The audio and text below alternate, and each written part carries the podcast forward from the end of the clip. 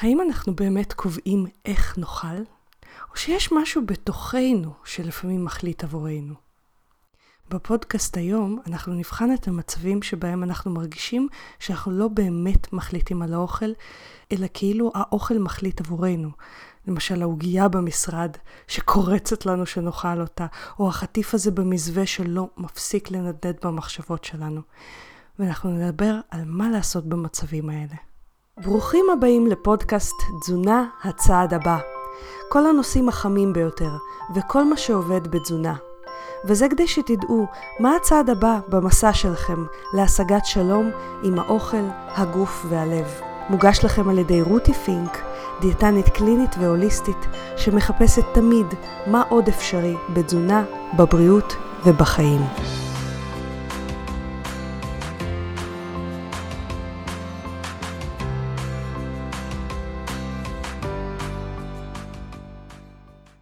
היי חברים, רותי פינק כאן. למי שלא מכיר אותי, אני דיאטנית קלינית שמתמחה באכילה רגשית, צום לסורגין ותזונה דלת פחמימות וקטוגנית לטיפול במשקל, לאיזון סוכר ולהשגת שלום עם האוכל ועם הגוף. ובפודקאסט היום אנחנו נדבר על איך משיגים חופש אמיתי מהאוכל. כי אולי אתם מכירים את המצבים האלה שבהם אתם מנסים להתחיל תהליך תזונתי חדש, או שאתם כבר בתהליך תזונתי, נגיד להפחית את כמות הג'אנק שלכם, אה, סוכרים פשוטים למשל, ואז אתם מוצאים את עצמכם מול עוגה, ופתאום היד מושטת לעוגה כאילו אף פעם לא החלטתם כלום מההחלטה להפחית את הממתקים או את הג'אנק. או שהייתם בטוחים שתוכלו לקחת פרוסה אחת מהעוגה, ואחרי שלקחתם אותה פתאום מצאתם את עצמכם שאתם פשוט לא מצליחים להפסיק, אוכלים עוד פרוסה, עוד פרוסה, ואחר כך עוד עוגייה, עוד ממתק. מכירים את זה? ואולי אפילו חוויתם את זה שלפעמים זה מרגיש כאילו משהו בתוכם פשוט ניהל אתכם באותו רגע, כאילו גרם לכם לזרוק את כל הכוונות הטובות שלכם לפח, ואתם רק אמרתם למשהו הזה כן המפקד, ועשיתם את, ה... את מה שהמשהו הזה אמר לכם, ולא את מה שאתם באמת רציתם. או אולי אתם מכירים את זה שיש משהו טעים במזווה או במקרר, ואתם אמורים כרגע לעסוק בחיים שלכם, להתעסק עם העניינים שלכם. אבל כל מה שאתם חושבים עליו זה העובדה שיש משהו טעים במקרר ואיך בא לכם עליו. קרה לכם? אני לא יודעת אם זה קרה לכם או לא, אבל מצבים כאלה ואחרים קורים אצל כל האנשים שמגיעים לטיפול אצלי. אלה מצבים שממש מאופיינים במין תחושה כזאת שאנחנו לא בחופש מהאוכל, שלא אנחנו המחליטים כאן, אלא האוכל ממש שולט בנו, מין אובדן שליטה כזה. יותר מזה, זה כאילו שמשהו שם בוחר בשבילנו מה לאכול, בלי קשר למטרות שלנו, בלי קשר לכל מה שחשוב לנו. אבל אנחנו אלה שנאלצים לעשות את מה שהוא אומר ולחוות את ההשלכות אחר כך, את האשמה, את הבעיות הבריאותיות. ואולי שאלתם את עצמכם פעם, איך אני יכול או יכולה להשיג חופש אמיתי מהאוכל? ממש מצב שבו אני אהיה זה שמחליט או מחליטה מה וכמה לאכול, ולא הדבר ההזוי הזה שמשתלט עליי במצבים מסוימים? ולעומת זאת, תדמיינו מצב שבו אתם אשכרה מחליטים לאכול פשוט כי אתם רעבים, אוכלים בצורה מהנה את הדברים שאתם יודעים שטובים עבורכם, מסיימים כשאתם שבעים, ופשוט ממשיכים בחיים שלכם בלי לתת לזה איזה מחשבה נוספת מיוחדת. כמה משחרר זה יכול להיות, וכמה חופש נרגיש ככה מההשפעה הזאת של האוכל, מההחלטה הזאת של האוכל עבורנו מה לאכול. אז בשביל להשיג חופש אמיתי מהאוכל ולהחזיר לעצמנו את השליטה במצבים האלה, אנחנו צריכים להחזיר לעצמנו את היכולת לבחור במצבים האלה. לא שהאוכל יבחר עבורנו מה נחשוב ואיך נאכל, אלא שאנחנו נעשה את זה. רוצים? אז בדיוק על זה אנחנו מדברים היום. ובשביל זה אני רוצה להתחיל משאלה שאולי תשמע לכם מצחיק, אבל אני מזמינה אתכם לזרום איתי שנייה. האם האוכל יודע לדבר, להחליט ולצוות עלינו? אני מניחה שאתם עונים ברור שלא, ואתם צודקים. ברמה השכלית כולנו מבינים שהאוכל לא יכול להחליט עבורנו כי אין לו אינטליגנציה כזאת. יותר מזה, במצבים האלה שאנחנו מרגישים שהאוכל מחליט עבורנו, ואנחנו סוג של שבויים שלו, האם האוכל מרים את עצמו באופן פלאי לפה שלנו על ידי ריחוף קסום, ודוחף את עצמו במורד הגרון שלנו בכוח? ברור שלא. אנחנו הרי צריכים להרים את היד שלנו, לקחת את האוכל הזה לפה, להכניס אותו לפה, ללעוס, נכון? אז מי הוא זה ששולט ביד שלנו כשאנחנו מרימים אותה כדי לקחת את האוכל הזה לפה? ומה שולט בתנועות הלעיסה והבליעה שלנו? אני מדברת ברמה הפיזיולוגית ביותר בעולם. האוכל שולט בנו, או תאי העצבים שלנו שמחוברים למוח שלנו? עכשיו, זה השלב שחלק מהאנשים מתחילים להרגיש עצבנות, תסכול, אשמה או רגשות כאלה. יופי, אולי הם חושבים לעצמם. היא עוד פעם תגיד לי עכשיו שאני צריך להפעיל פה כוח רצון. שמעתי את זה כבר מיליון פעמים, אם זה היה מצליח לי, לא הייתי מקשיב עכשיו לפרק הזה בפודקאסט. אבל ניסיתי את זה מיליון פעמים וזה ממש לא עובד. זה מרגיש כאילו האוכל באמת מחליט בשבילי, גם אם זה נשמע דבילי. אז אני רוצה להרגיע את תחושות האשמה והתסכול. כי העובדה שהמוח שלכם אחראי על הפעולות האלה של האכילה, לא אומר שאתם המחליטים באותו רגע. ואם אתם לא המחליטים באותו רגע, אז איך אתם יכולים להיות אשמים בזה? אנחנו יכולים לקבל אחריות רק על הדברים שבהם אנחנו אשכרה מחליטים, נכון?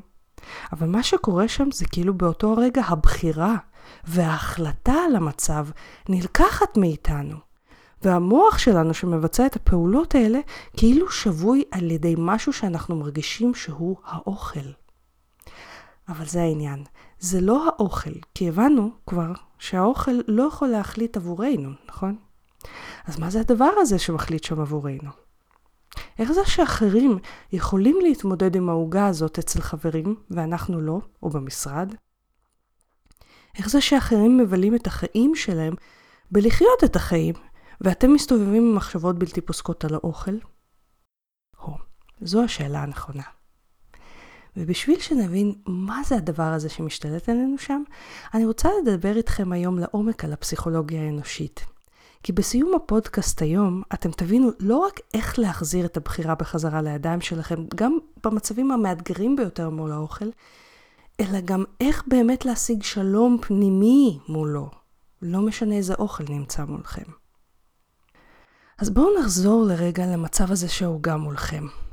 ואני מזמינה אתכם לדמיין רגע את המצב הזה כאילו אתם רואים אותו על מסך קולנוע. ובסרטים, אתם מכירים את זה שאנחנו לפעמים שומעים את המחשבות של הדמויות? אז אנחנו מדמיינים את המצב הזה שהוא גם מולכם, אבל על מסך קולנוע, אתם רואים את עצמכם בתוך המסך הזה, אתם מול העוגה, ואנחנו מאיטים את מהירות הסרט, ואנחנו הבמאים של הסרט הזה, אז אנחנו מתחילים לשמוע את מה שקורה במחשבות של הדמות הזאת מולנו, שעומדת לאכול עוגה שהיא לא רצתה במקור לאכול. אנחנו ממש מתחילים לשמוע את המחשבות שלה. ובהתחלה אנחנו שמים לב שהן הולכות משהו כמו, טוב, החלטתי לא לאכול את העוגה, אז אני לא אוכל אותה, או משהו בסגנון הזה. אבל לאט לאט אנחנו שמים לב שמתחילות להופיע מחשבות נוספות, כמו, טוב, רק הפעם, או מחר אני אוכל פחות ואקזז את זה. או אני הרי לא אצליח להימנע מהעוגות לנצח, אז חבל על המאמץ, אני אוכל כבר עכשיו וזהו. או מחשבות דומות. אתם מכירים מחשבות כאלה אולי אצלכם? אז, ורק אז, אחרי שהמחשבות האלה הופיעו, לפעמים בלי שהדמות הראשית שלנו בכלל שמה לב אליהן מרוב שהן היו מהירות, פתאום משהו אתם שמים לב משתנה בדמות הזאת, וממישהו שנחוש מול העוגה, יש שינוי בשפת הגוף של הדמות הזאת, בעיניים שלה, והיד שלה רק אז מושטת לעוגה. וזה הסוד, חברים. מתחת לכל התנהגות שלנו, אם נהיה מספיק קשובים, קיימות מחשבות אוטומטיות שמנהלות אותנו. וטיב המחשבות האלה הוא שקובע את ההתנהגות שלנו. כי אדם אחד יגיד לעצמו בסרט כזה, טוב, רק פרוסה אחת נוספת ויאכל את העוגה. ואדם אחר, שיהיו לו מחשבות אוטומטיות אחרות, יגיד לעצמו בלי לשים לב לזה בכלל, טוב, מיציתי את הארוחה, העוגה הזאת תהיה סתם מיותרת ותגרום לי תחושה לא נעימה. שני אנשים, שתי מחשבות אוטומטיות לגמרי, אבל תוצאות שונות לחלוטין. וזה בדיוק מה שמנהל אותנו. המחשבות שלנו, שאנחנו לא מודעים אליהן, והאמונות שלנו על האוכל. אלה הכפתורים שמפעילים אותנו.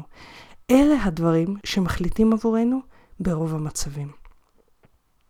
וחשוב מאוד להדגיש, המחשבות האוטומטיות האלה הם משהו שלרוב לא בחרנו בכלל שישתל במוח שלנו, אלא קיבלנו את זה מכל מיני מקומות. מהחינוך שלנו למשל, כמו את המחשבה חייבים לציין את צלחת.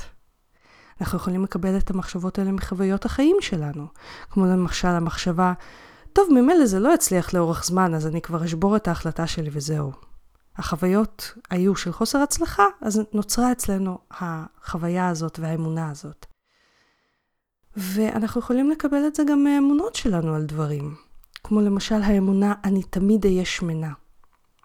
ואם לא בחרנו באמונות האלה, אז אנחנו לא אשמים בהם. אבל הכפתורים האלה הם כמו פילטרים שמסננים את מה שאנחנו רואים. הם משנים את ההסתכלות שלנו על המציאות. כי במקום שאדם אחד רואה עוגה ויפרש אותה כ"הפרוסה הזו לא שווה לי את זה" ויאמין לזה, אדם אחר יפרש את העוגה הזו כ"אני לא מצליח לשלוט באוכל שלי", יאמין לזה ויאכל. שתי מחשבות שונות, שתי פרשנויות שונות, שתי אמונות שונות שנבנות מהפרשנויות האלה, אחת שמפיקה פעולה של בחירה ודיוק, ואחת שמפיקה פעולה של ויתור ותסכול. ולכן, מאוד חשוב להבין, זה לא העוגה או מה שזה לא יהיה במציאות שמחליט עבורכם איך תנהגו, אלא הפילטרים האלה הם שמחליטים עבורנו איך ננהג. ואת הפילטרים האלה, המחשבות והאמונות האלה, לכולם יש אותם, את הכפתורים האוטומטיים האלה. לכולם. ולכולם הפילטרים האלה הם הקובעים איך ינהגו. והם לרוב האחראים על ההבדלים בין בני אדם שמצליחים בתחומים מסוימים לבין אלה שפחות. בכל תחום, לא רק באוכל. וחשוב לי להרגיע אתכם שאם הגעתם עד לכאן בחיים, אז סביר להניח שהרוב המוחץ של הפילטרים האוטומטיים שלכם הוא דווקא מטיב מאוד. אבל אם אתם מתוסכלים בתחום מסוים, למשל בתחום האוכל, ואתם מרגישים שהאוכל שולט בכם ולא אתם בו, חפשו את הפילטרים ששולטים באכילה שלכם. ואז גם מול אלף עוגות תצליחו ליצור תגובה אחרת. שיניתם פילטר, שיניתם תגובה. כי ברגע שאתם משנים פילטר אחד לפילטר שונה, אמונה אחת לאמונה אחרת, דיבור פנימי אחד לדיבור פנימי אחר, זה כמו לשנות משקפיים. אתם מתחילים לראות את האוכל שמולכם בצורה שונה, ואז אתם מבינים שזה לא האוכל שמחליט עליכם, אלא אתם, על עצמכם. משהו שנראה מגרה בעזרת פילטר שאמר, וואי, אני חייבת את העוגה הזו, מתחיל להיראות שונה לגמרי כשאנחנו משנים את הפילטר ל, אני באמת חייבת את העוגה הזו? לעצור מול עוגה עם פילטר של ממילא זה נועד לכישלון, יהיה הרבה יותר מאתגר מאשר עם הפילטר, אני אעשה כל מה שתלוי בי כדי להצליח, לא? ומשהו שנראה אולי בלתי אפשרי עם פילטר אוטומטי שלא בחרנו, כמו, טוב, רק עוד פרוסה אחת, כמה זה כבר ישפיע? משהו יפיק התנהגות שונה לגמרי מול אותה עוגה, עם הפילטר, העוגה הזו לא שווה את זה, או כל פילטר אחר שתבחרו לשנות אליו. זה לא העוגה, זה הפילטר שמחליטים. וזו בדיוק מהות הבחירה והחופש מול האוכל. להיות מודע לפילטרים שבאמת מנהלים את ההתנהגות שלנו מול האוכל, ולהחליט איזה פילטרים נוח לנו להשאיר ואיזה פילטרים נוח לנו לשנות. החופש האמיתי מהאוכל מתחיל לקרות כשאנחנו מתחילים לשים לב לפילטרים שמחליטים עבורנו מול האוכל איך נאכל. שם גם קיימת האפשרות האמיתית שלנו לצאת לחופשי מהשעבוד לאוכל. ברגע שאנחנו מפסיקים להאשים את האוכל, או את עצמנו, אוקיי? אנחנו לא בחרנו את הפילטרים האלה, אז אנחנו לא אשמים. אז ברגע שאנחנו מפסיקים להאשים את האוכל ואת עצמנו, ומבינים שיש לנו אפשרות, זכות, לשנות את הפילטרים שלנו ללא קשר לנסיבות. זה הרגע שבו אנחנו מפסיקים לפחד מהאוכל ומפנים את המבט ואת המאמץ של השינוי פנימה למחשבות ולאמונות שבאמת מנהלות את האכילה שלנו מול האוכל. וזה השלב שבו אנחנו מתחילים באמת גם לקחת אחריות ולא אשמה. אנחנו מתחילים לבדוק איך אנחנו מפרשים את האוכל. מה בתוכנו מחליט מה נאכל ומתי. איזה מחשבות ואמונות מופעלות אצלנו מול האוכל, ובודקים לכל מחשבה ואמונה כזו, האם מתאים לנו להשאיר אותה, או שמתאים לנו לשנות אותה כי היא כבר לא משרת אותנו. איזה עיוותים המחשבות שלנו יוצרות במציאות, והאם מתאים לנו להשאיר את העיוותים האלה, או לשנות אותם. זו הסיבה שבשני הקורסים הדיגיטליים שלי, לרזות בשפת הגוף, שמלמד על איך להקשיב לגוף ועל ידי זה לרזות, בלי קשר לאיזה אוכל אתם בוחרים. וגם בקורס השני, אכילה לסירוגין לבריאות והרזייה, שזה הקורס הנרחב ביותר על צום לסירוגין בארץ. זו הסיבה שבשני הקורסים האלה אני שמה דגש על שינוי הדיבור הפנימי. כי למשל, מה שהחליט עבורנו כמה נאכל אחרי שאנחנו לומדים לזהות רעב ושובע, זה איך אנחנו מתרגמים את הרעב ואת השובע ואת האוכל שמולנו. לדוגמה, אם אנחנו מתחילים לחוות רעב בתחילת צום לסירוגין, ומתעורר לנו פילטר של אסור לי להיות רעבה, או פילטר של מסוכן לי להיות רעבה, או פילטר של אוי ואבוי, רעב, מה אני עושה עכשיו? אז זה הפילטר שהחליט לנו שאנחנו חייבים לאכול, וזה לא הרעב עצמו. וזה הפילטר שישבור כוונות טובות בהתרגלות לצום לסירוגין. או זה הפילטר שיחליט כשאנחנו לא רעבים לאכול כדי להימנע מרעב. וכשאנחנו לא רעבים ואנחנו אוכלים, הגוף בעצם לא צריך את האוכל, הוא לא ביקש מאיתנו לאכול. אבל אנחנו אוכלים למרות שהגוף לא צריך את זה. זה הפילטר. זה לא המציאות עצמה שמשנים את התגובה שלנו. ואם נשנה אותו לפילטר אחר, לדוגמה, הרעב הזה הוא רק גל קטן של תחושה שיעבור בעוד 3 עד 5 דקות, כי זה איך שרעב פועל פיזיולוגית. אם נשנה לפילטר כזה, הרבה פעמים משהו יכול להירגע בנו, רק אם נשנה את הפרשנות שלנו על המצב, ואוכל הרי הוא רק מצב בחיים שלנו. אז נוכל ליצור חופש אמיתי מאוכל. או אם למשל אנחנו, יש לנו פילטר של אסור לי להיות רעבה, ואנחנו אוכלים כשאנחנו לא רעבים כדי להימנע מרעב, ואנחנו משנים את זה לפילטר של זה בסדר, אם אני אהיה רעבה, אני אוכל, אבל כרגע אני לא רעבה, אז אני אתעסק עם הדברים שלי. כמה משחרר זה יהיה? פשוט להמשיך בחיים שלנו ככה, לא? אז אם אתם רוצים לעבוד לא רק על האוכל עצמו, אלא גם על הפרשנות שלכם אליו, תדעו לכם שבשני הקורסים שלי, גם בקורס שבו אני מלמדת אתכם איך להקשיב לגוף, וגם בקורס המלא והמקיף על צום לסירוגין, יש התייחסות לפרשנות שלנו מול האוכל, מול סימני הגוף, מול המצבים האלה שמעורבים באוכל. כי אם אני אלמד אתכם מה לעשות, אבל לא איך להסתכל על הדברים אחרת, לא לימדתי אתכם כלום, איך תיישמו את המה לעשות. אתם תיישמו את זה בהתחלה, ואז בסוף מה שיקרה זה שהפילטרים יתחילו לחזור, כי הם לא נעלמים לנצח אם לא עבדנו ישירות עליהם, ואז אתם תרגישו שוב כישלון ותאשימו את עצמכם כשאתם בכלל לא אשמים. כל עוד לא בחרתם את, הפילטר של, את הפילטרים שלכם, איך אתם יכולים לקחת אשמה על משהו שלא בחרתם, ובכלל לא הייתם מודעים לקיומו? אגב, אני מזכירה לכם שלמאזיני הפודקאסט יש הנחה של 20% על שני הקורסים המלאים שלי בהקלדת הקופון פודקאסט באנגלית. וחשוב לי להדגיש משהו. השינוי הזה של הפילטרים לא נעשה ברגע. יש טכניקות ב-NLP שיכולות ליצור שינויים ברגע, אבל לרוב השינוי הזה לא נעשה ברגע. השינוי הזה צריך להתחיל מההבנה שזה לא רק האוכל שצריך לשנות כדי ליצור חופש מאוכל, אלא את הפילטרים שלנו גם. השינוי הזה ממשיך להתחיל לזהות מה הפילטרים שלנו. עושים את זה על ידי בדיקה שלרוב מתחילה בדיעבד, של איפה שלא הצליח לנו. נכון, אנחנו הולכים בדרך כלל לאשמה כשמשהו לא מצליח לנו. איך הייתי חלש או חלשה מול העוגה הזאת? אנחנו מתחילים, במקום לקחת את זה לאשמה, אנחנו מתחילים לקחת את זה ללמידה. רגע, מה גרם לי לאכול פה את זה? מה הייתה המחשבה שהתעופפה בתוכי בלי ששמתי לב אליה, שנייה לפני שהתחלתי את זה? זה הרגע שבו צעדנו את הצעד מתבוסנות, שנוצרת מתוך אשמה, ללמידה ולשיפור. כי ברגע שאנחנו מתחילים לזהות את המחשבות שלנו, רק אז נפתחת לנו אפשרות לשנות משהו. ברגע שאנחנו מתחילים לזהות את הפילטרים, נפתחת לנו בכלל האפשרות לבחור אם להשאיר אותם או לשנות אותם. אז זיהינו את המחשבה שהתעופפה שנייה לפני, בדיעבד, כי לרוב בהתחלה זה לא קורה בזמן אמת. ואז אנחנו בודקים אם מתאים לנו להשאיר אותה, כי מותר לנו לשנות מחשבות, אתם יודעים? מחשבות זה כולה הפרשנויות שלנו על העולם, הן לא איזה אמת אובייקטיבית, או בוא נגיד, הרוב המוחץ של המחשבות שלנו, הן לא אמת אובייקטיבית שחייבת להיות חקוקה בסלע. רוב המחשבות שלנו הן פרשנויות.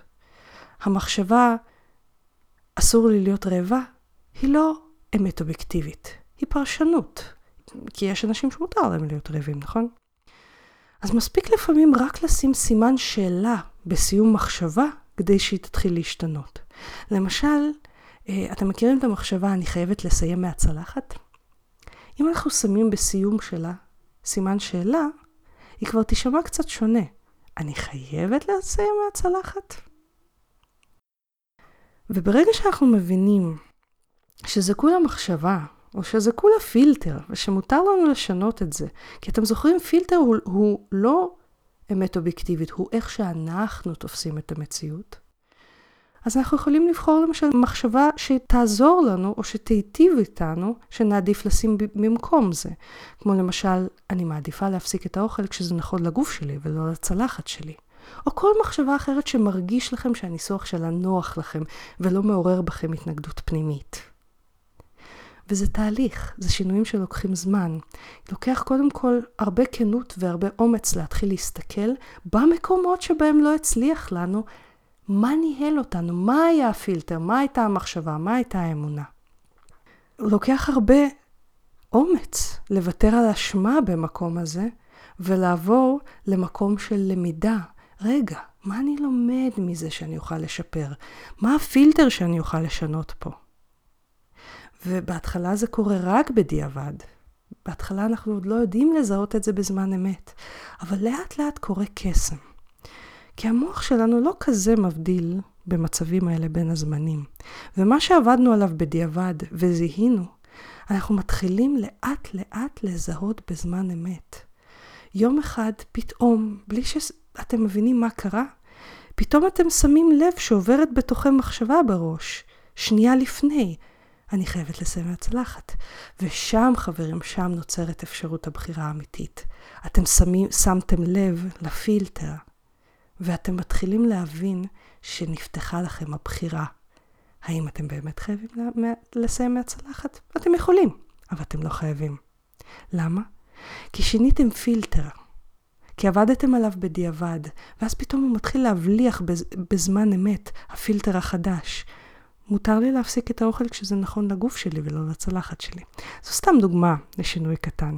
הדברים האלה קורים בהתחלה בדיעבד, כשאנחנו מסתכלים אחורה ולומדים מה היו הפילטרים ואיך אנחנו משנים אותם. אנחנו ממש כל פעם מחדש מנסחים לעצמנו פילטר אחר. יש טכניקות לקצר את זה ב-NLP, אבל לא חייבים. אנחנו מתחילים לנסח לעצמנו פילטרים חדשים ואנחנו מתחילים להתאמן עליהם בזמן אמת. ויום אחד אתם לא מבינים מה קרה אבל משהו השתנה. והפילטרים שעבדתם עליהם ושתרגלתם אותם כמה פעמים, כי זה לא קורה משינוי אחד, פתאום מתחילים להבליח ולנהל אוטומטית אכילה חדשה ומיטיבה יותר. אז כן, זה תהליך, זה לוקח זמן. אבל זה המסלול האמיתי לשחרור מהאוכל, שינוי היחס שלנו לאוכל. כי את האוכל מחוץ לנו אנחנו יכולים לשנות, אבל לא תמיד נוכל לשנות. לא תמיד יש לנו בחירה מה האוכל שיש מולנו, אבל תמיד יש לנו בחירה איך להסתכל עליו. תמיד כשאנחנו מודעים למה הפילטרים שלנו. כל עוד הפילטרים האלה נשארים בלי שאנחנו מודעים אליהם, אין לנו באמת בחירה. אנחנו יכולים לה, להרגיש הרים של אשמה, אבל זה לא ישנה את היחס שלנו. הבחירה מתחילה מלהיות מודעים מה מנהל אותנו. ברגע שאנחנו מבינים שמה שקובע את הבחירות שלנו הוא הפילטרים שלנו, ואנחנו מתחילים להיות מודעים לפילטרים שלנו, הדלת לשינוי נפתחה. אז ספרו לי בתגובות לפודקאסט, איזה פילטרים הייתם רוצים לשנות? איזה פילטרים שמתם לב אליהם? אני ממש סקרנית. אז אני מקווה שנהניתם מהפודקאסט היום. אם אתם רוצים להיות בקשר או לשלוח שאלות לפודקאסט, אתם ממש מוזמנים לבקר באתר של הפודקאסט rutifink.com, פינק כמו F כמו פנטזיה, rutifink.com/פודקאסט. אתם גם מוזמנים לחפש אותי ביוטיוב, יש לי ערוץ מלא בסרטונים על תזונה דלת פחמימות וצום לסירוגין, פשוט חפשו רותי פינק ביוטיוב. יש לי גם ערוץ באינסטגרם, פשוט חפשו רותי פינק באנגלית, שוב F כמו פנטזיה. אתם ממש מוזמנים לעקוב אחריי גם בפייסבוק. אתם יכולים לחפש אותי פשוט בעברית, רותי פינק, או להיכנס לאחת משתי הקבוצות שאני מנהלת, דלי פחמימות ישראל, והקבוצה צום לסירוגין עם רותי פינק. ואנחנו נשתמע שבוע הבא. תודה שהקשבתם לפודקאסט תזונה הצעד הבא. אני מקווה שנהניתם. חשוב להדגיש שהמידע בפודקאסט מוענק לצורכי העשרה בלבד, והפודקאסט לא מהווה בשום צורה תחליף לייעוץ או טיפול אישי. בכל בעיה רפואית או נפשית יש לפנות למטפל מוסמך. ואנחנו ניפגש בעוד שבועיים.